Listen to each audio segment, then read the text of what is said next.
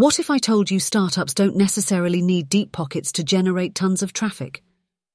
Organic acquisition is actually a viable, even crucial approach for startups to consider. This depends heavily, of course, on robust SEO strategies. These strategies can maximize the potential of telling the brand story via search, helping startups punch above their weight. But isn't SEO quite technical and complex, needing an army of SEO specialists or dedicated SEO tool subscriptions? It can be, but here's the beauty of it, Clarissa. Startups can start with basic elements of SEO that don't require complex understanding. For instance, identifying high traffic, low competition keywords, even long tail ones, could be a game changer. Regularly updating your website content and ensuring the use of relevant tags help too. It does sound within reach. But what's the danger of depending too much on paid traffic? Ah, the million dollar question. The issue with paid traffic is not about its effectiveness, it's about sustainability. Paid traffic provides immediate results, but it's also a slippery slope where you've to continually pay to keep those results. Without the budget, sudden disappearance of the results becomes a business risk. Organic traffic, although requires time, secures a much more stable foundation. Let's dive deeper into organic traffic and specifically long tail keywords. These are phrases that are specific and relevant to what you're selling. For a startup, targeting these keywords can prove to be effective since you are likely to face less competition for these keywords compared to generic ones. Why?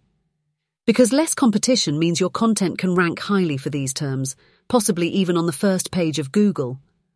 High organic rankings can bring in just as much traffic as a keyword with a higher search volume if done right. These extended specific phrases also tend to bring in targeted traffic that's more likely to convert because they reflect a clear user intent. Hold on a second, Abigail. What exactly do you mean by clear user intent? Good question, Clarissa. The user intent is the goal that a user has when typing a query into Google, whether that's purchasing a product, learning about a topic, or finding a company's address. Highly specific keywords, or long tail keywords, usually indicate a user's intent more clearly. For example, women's red floral summer dress is a long tail keyword that indicates a very specific user intent. It points to understanding that the user is not just looking for a summer dress, they're looking for a red floral one, particularly for women. Crafting content around these keywords can lead to high rankings, and by matching user intent, this traffic is more likely to convert into loyal customers, driving true organic growth. That's insightful, Abigail. But how does Google's algorithm updates affect these organic rankings? Great question, Clarissa. It's all about keeping pace with how Google's search algorithms evolve. You see, Google constantly tweaks its algorithms to refine search results and provide users with the most relevant, high quality content. This directly impacts how web content gets ranked. So, staying updated with these changes is key to ensuring your long tail keyword strategy remains effective. A re evaluation might be necessary if a major update rolls out and impacts your site's rankings.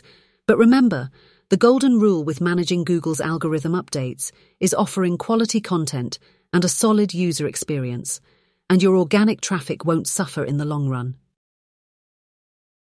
Well, with everything you've explained about targeting these long tail keywords and the value they bring, it's clear that SEO is crucial for startups. But for companies operating on a tight budget, hiring an SEO specialist just isn't feasible. So what now? Do tell Clarissa. Definitely, Abigail. There are plenty of user friendly and budget friendly SEO tools out there. Take Ubersuggest, for instance. It allows startups to discover new keywords analyze competitor strategies, and even pinpoint SEO issues on their website all for free. It's almost like having an SEO expert tucked in your pocket. That sounds incredibly helpful, but can you explain further how these tools could boost web traffic? Absolutely, Abigail. Let's go back to the importance of those long tail keywords you've mentioned. These SEO tools essentially offer a keyword research feature to reveal an abundance of long tail keywords relevant to your product or service. It's like a gold mine that startups can tap into. Naturally, these tools offer in depth traffic data with it. So, with these insights, startups can craft quality content around those keywords with high traffic potential. This perfect union of quality content and impactful keywords amplifies the website's organic traffic. That's definitely insightful. It's amazing how startups can leverage free tools to meet their SEO and content needs. Indeed. Within constrained budgets, creativity and resourcefulness prove pivotal, transforming seeming obstacles into opportunities. And remember this startups. In the digital world, traffic is currency. Maximize it. We've heavily emphasized the importance of organic traffic and the power of SEO thus far, yet brand reputation also inherently plays a critical role for startups. In essence, your brand is your startup's personality that distinguishes it from the crowded marketplace. Now, when I talk about brand reputation specifically for startups, what comes to your mind, Clarissa? Intriguingly, startup brands often instinctively strike me as being youthful, agile, and disruptive. But I think there must be more layers to that identity, right? Absolutely, Clarissa. For starters, your brand reputation is built on the foundation of your startup's core values, ethics, and mission. You need to vividly communicate what you stand for and what you're working towards. But beyond that, consistency is the absolute key. Whether it's your messaging, visuals, or customer interactions, you're striving to create a unified image in the minds of your audience. Think of it as, say, a feature length film. You want every scene, from opening credits to the closing shot, to tell a coherent, immersive story. Essentially, every touchpoint with your customer is a scene in your brand's story. I see. And all these scenes amalgamate to shape the audience's perception and association towards the brand. But how does a startup go about creating this cohesive and compelling brand reputation, especially with limited resources? That's the compelling part, Clarissa. Let's consider a company that went from being just another media platform to a global disruptor. The focus was not just on technological innovation. Instead, the guiding principle was a genuine belief in the power of storytelling. Every move they made, whether it was a social media post, a blog, or a customer service interaction, permeated the essence of their core belief.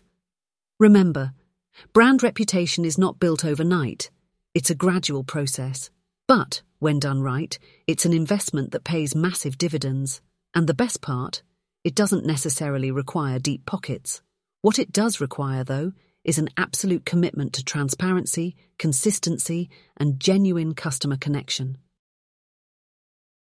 For a startup with limited funds, crafting a strong brand identity might seem like a monumental task. But I think it's worth noting that your brand isn't necessarily the money that you put behind it.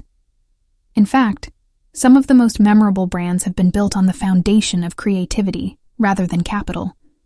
Would you agree, Abigail? Absolutely, Clarissa. It's easy to think you need a big budget to make a big impact, but that's not always the case. Consistency, clarity, and most importantly, authenticity are the real keys to building a powerful brand. By consistently expressing your startup's unique values and vision, you embed your brand in the consciousness of your audience over time.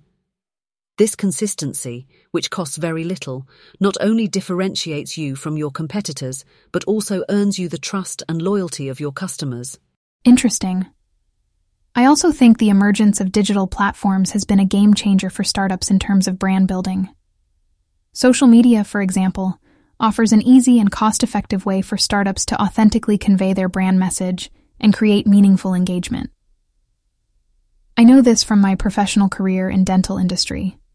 It's helped immensely in reaching out to potential customers and building a distinctive brand identity. Right, Clarissa. Having an active social media presence is a cost free way of maintaining continuous visibility before your audience. Plus, it's a great platform for engaging with your customers, getting feedback, and showcasing how your brand values translate into actions. Never forget every interaction, every engagement is an opportunity to strengthen your brand's reputation. Abigail, these insights are quite helpful. I can see how maintaining consistent brand messaging across different platforms, combined with creativity, can effectively build a robust brand reputation on a shoestring budget. Thank you for sharing these valuable lessons. Isn't it true, Clarissa, storytelling can significantly impact a startup's audience engagement? Absolutely, Abigail. It can draw the audience in, make your brand relatable, and foster loyalty. From my experience, the power of storytelling isn't just in sharing what your startup does. It's about connecting with your audience on a level that's deeper than just the product or service you're selling. It's about sharing your startup's mission, the challenges you faced, your victories, and most importantly, explaining how your product or service can change the lives of your audience for the better. That's so insightful, Abigail. Could we perhaps ground this in examples? Sure. Take the case of a tech startup. Their software might streamline work processes, but that's something a lot of tech solutions in the market do. Where they can stand out is in painting a picture about how much of a difference the software makes in freeing up time for the user to focus on what truly matters, like spending time with family, pursuing hobbies, or acquiring new skills. So, storytelling isn't about just telling stories. It's about striking an emotive chord with your audience, right? Exactly, Clarissa. And once you strike that chord, you've raised your audience engagement a notch higher. Abigail, one central part of audience engagement is, of course, creating quality, relatable content. That alone can be magnetic. It's not enough to just showcase your products or services. It's about having conversations that resonate with your audience. In fact, a study at Stanford found that messages delivered in the form of stories can be up to 22 times more memorable than facts. Really? That's a huge number. Yes, it is. It offers us a clear direction to tap into the power of stories. By providing content that's relatable, we are able to resonate with our audience on a personal level. But this requires a strong understanding of who your audience is, what they value, and what they are interested in. For instance, in the dental startup I'm involved with, we don't just sell dental services. We provide bursts of content that deal with common dental fears and doubts. That resonates deeply with our patients and draws them in. So, this high quality, engaging content, it's all about building a bond with your audience. Absolutely. Building content should be about forging connections. That could be through sharing personal stories, giving sneak peeks behind the scenes, or even having conversations in the comment section. It's this connection that truly elevates a startup from a static entity to a vibrant personality. With your dental startup example, I can see that working. But what about the tech startups? How do you suggest they engage their audience? Good question, Abigail. For tech startups, it's essential to humanize their brand. They could share blog posts about their experiences, upload videos of their workspace, or provide insights into the company culture. Remember, it's about resonating with your audience, which becomes possible once you start focusing on connections over conversions. Speaking of connections, Clarissa, let's explore the role of social media. It's a massive platform where startups can do more than just promoting their product or service. Like look at Apple's Twitter page. Instead of just product marketing, they offer tips and insights to help their users get the most out of their products. And they have a dedicated support account, Genius, right? They're leveraging their social media platform to deepen their connections with their customers. Abigail, I'm glad you brought up Apple. Startups can certainly learn from giant companies like them. However, as we focus on bootstrapped startups, it's essential to underline that building a social media presence doesn't necessarily require a big budget.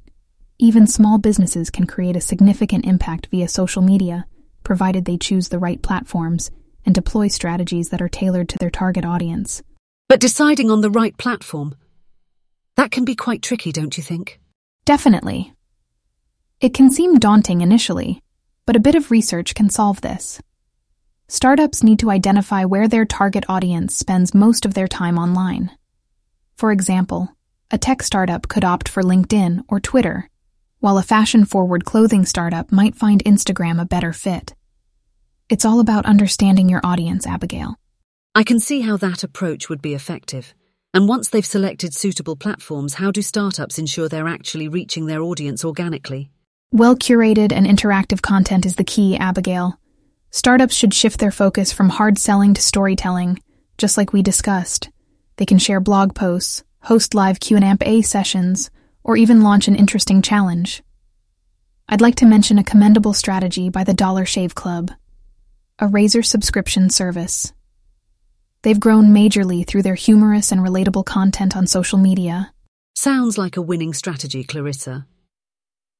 Using social media platforms not just to sell, but to engage and understand your audience. I think that's the real gem here. Dollar Shave Club is certainly an excellent example. Abigail, you raised interesting points about social media for startups. Web presence, especially on social media platforms, is becoming more of a requirement rather than a choice. For startups under constrained resources, it is critical to seize any opportunity that could foster growth. Let me share some techniques based on what I've experienced with my dental clinic and how it has helped us on the organic growth front. Sounds intriguing, Clarissa. You did mention earlier about choosing the right platform and creating interactive content. Could you tell me more about spotting and seizing potential opportunities? Absolutely. Startups should be mindful of industry trends and audience preferences. They can leverage social listening tools to stay updated about what's trending and what their target audience is talking about. Spotted a trending hashtag that aligns with your brand? Use it. Discovered a popular topic in your industry? Create content about it. Interesting strategy. But how does a startup ensure it's being socially informed and not just using trends superficially? That's a thoughtful question, Abigail. A startup needs to walk the fine line between appearing in tune with trends and truly understanding its audience's needs. A part of being socially informed is not just staying updated with what's popular, but actually understanding the consumer sentiment behind it.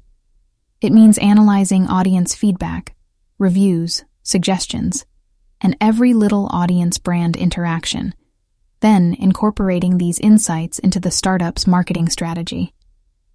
That's the real power of being socially informed. That's a comprehensive insight, Clarissa. And truly, seizing such opportunities requires in depth understanding and strategic implementation. Shifting gears a bit, Clarissa, do you realise that no matter how captivating our content is or how cleverly we leverage social media trends, if our website isn't optimised for conversions, it's all for naught? You're absolutely right, Abigail. And I think that's a common oversight for a lot of startups. We can drive all the traffic in the world to our site, but if visitors aren't converting, we're just spinning our wheels. Exactly, Clarissa. Let's take the widely successful startup Buffer as an example. They drastically improved their conversion rates by focusing on landing page optimization. Oh, tell me more about that. What strategies did Buffer employ? Well, Buffer mastered the art of landing page optimization by testing various versions of a single landing page to find out which one resonates best with visitors. They experimented with different CTAs, color schemes, headlines, and images all within key principles of design, of course. This significantly increased their conversions. That's very insightful. And by conversion, you essentially mean turning a visitor into a customer, right? Yes, precisely. Any action that moves a visitor one step closer to becoming a customer is a conversion. It could be anything from newsletter sign up, downloading a PDF, to actually purchasing a product. Interesting. It seems optimization is all about giving visitors what they want in the most streamlined fashion possible. Spot on, Clarissa. Startups must understand that web optimization goes beyond the aesthetic appeal. An uncluttered, user friendly design is vital, but the core is compelling value proposition, clear and concise messaging, easy navigation, and persuasive call to action. Abigail, you mentioned Buffer's successful landing page optimization. Honestly, this might sound a daunting process for startups with tighter budgets, but there are other tricks that are affordable and equally impactful. I'm referring to multivariate testing. Hmm, multivariate testing. It sounds technical. Can you simplify it for our listeners, Clarissa? Of course. Multivariate testing is essentially running multiple A B tests simultaneously. Here, A stands for the current version, and B stands for the alternate version. So, it's like trying different combinations of elements like headlines, images, and call to actions to see what mix gives the best result. Cool, I somewhat get it. But isn't this going to cost startups a ton? Well, the good news is it's not necessarily expensive. Several freemium tools, such as Google Optimize, can assist startups with this. The key is, however, to adopt a structured approach. You need to decide what elements to test, set your conversion goals, run the test, and then analyze the data. Sounds fair. Can you give us an example of this process from your own experiences? Certainly. When I launched the website for my dental clinic, we had a Book Now button on our homepage. We decided to test it against a Contact Us form. We set the conversion goal as successful bookings. After running the test, surprisingly, the Contact Us form performed better, perhaps because visitors felt they had more control over the process. That's pretty illuminating, Clarissa. It shows that sometimes tested changes can lead to unexpected insights. Thanks for sharing. Clarissa, let's venture into the realm of influential marketing. It's a marketing strategy that often polarizes opinions. What's your take? As you rightly said, Abigail, it's indeed a double edged sword. But from my perspective, influencer marketing can bring huge returns for startups, provided it's done right. When you say done right, could you elaborate a little? Sure. Choosing the right influencers is a critical part of the process. Partnering with influencers who align with your brand's ethos and values can often lead to noteworthy outcomes. For instance, I recently came across the case of a startup skincare line that teamed up with beauty influencers. They didn't just pick any influencer, but made an informed choice based on the influencer's organic relationship with skincare. The collaboration resulted in significant brand awareness and sales you bring up a valid point, Clarissa. It's a force to reckon with, especially given its potential impact on the startup's growth curve. I remember how Glossier, the millennial loved skincare brand, blew up virtually overnight leveraging influencers. Exactly. The case of Glossier is a paragon of how potent influential marketing can be. Their selection of everyday females as brand advocates was a masterstroke, resonating with their target audience and effectively multiplying their consumer base. It's worth mentioning, though, such partnerships should be authentic and mutually beneficial. It's not about merely getting an influencer to rant about your product, it has to be a genuine fit. I agree, Abigail. And startups, especially those working on a limited budget, need to ensure they get the maximum return from such campaigns. Managing the resources wisely could make all the difference. Dream big, Start small and scale fast. That's the mantra startups should embrace with influential marketing. I've seen it work wonders in the dental industry. Stating the obvious here, Clarissa, but that needs money, right? Surprisingly, not always, Abigail. The key lies in collaborations. It's about mutual benefits, not just one sided promotions. When startups can provide value to influencers, they're more open to promoting naturally on their platforms. Got it. But how would these collaborations work on a practical level? It varies. From my observation, one good example is co marketing. Think about it. Startups get access to a wider audience, and influencers get to provide value to their followers. It's a win win. Interesting concept, but with so many influencers out there, how should a startup choose the right ones? Abigail, that's where it gets tricky. Startups must identify influencers who not only have a following, but align with their brand values and have a genuine connection to their product or service. So, consistency in brand messaging and genuine fit are crucial. How about the actual collaboration process? Any thoughts on managing those relationships? Absolutely. Managing influencer relationships is as important as choosing the right ones. Open communication, respecting their creative freedom, and ensuring a mutually beneficial relationship is the key to a successful collaboration. We're almost at the end, Clarissa. I think we should touch on cultivating customer relationships. Startups have a unique opportunity right off the bat to create a strong bond with their early user base, don't you agree? Absolutely, Abigail. It's all about fostering every customer link. But how do we translate that into a concrete strategy? Well, uh, considering my experience in the tech industry, Rapport building doesn't have to be extravagant. It can start with something as simple as responding speedily and sincerely to emails and messages. But it's also essential to recognize that every customer is different, adapt to their needs, and make every interaction a personal one. And what about those startups with limited staff? They are more likely to struggle in maintaining that regular contact. How can they keep up? That's indeed a challenge, Clarissa.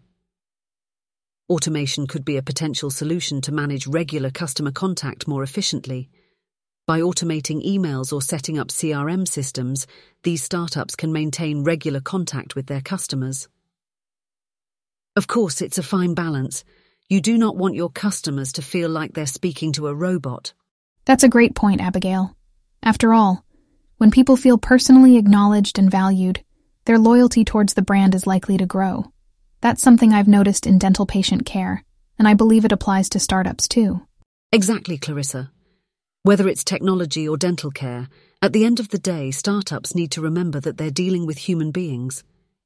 Establishing genuine relationships with them paves the way to a customer centric culture and increases the likelihood of long term business success. One major key, Clarissa, in my opinion, is for startups to view every customer interaction as a chance for growth, not just in terms of revenue, but also in learning and development.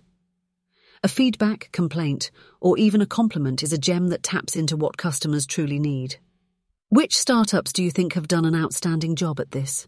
Oh, there are quite a few. Take Zappos, for instance. They're an excellent example of a startup that saw colossal growth because of their fantastic customer service. They've made customer service their USP. They've gone as far as delivering shoes by hand and ordering a pizza for a customer. The idea is to deliver wow through service. That's their core value. That is intriguing. What made them so successful is their dedication to going the extra mile for the customers. In the tech startup world, it's more of providing prompt, reliable service, investing in building relationships. We try to stay reachable, value feedback, and prioritize the user's needs. But yes, hearing about delivering shoes by hand absolutely takes it to another level. Exactly, Abigail. It's about making customers feel special, appreciated, and valued.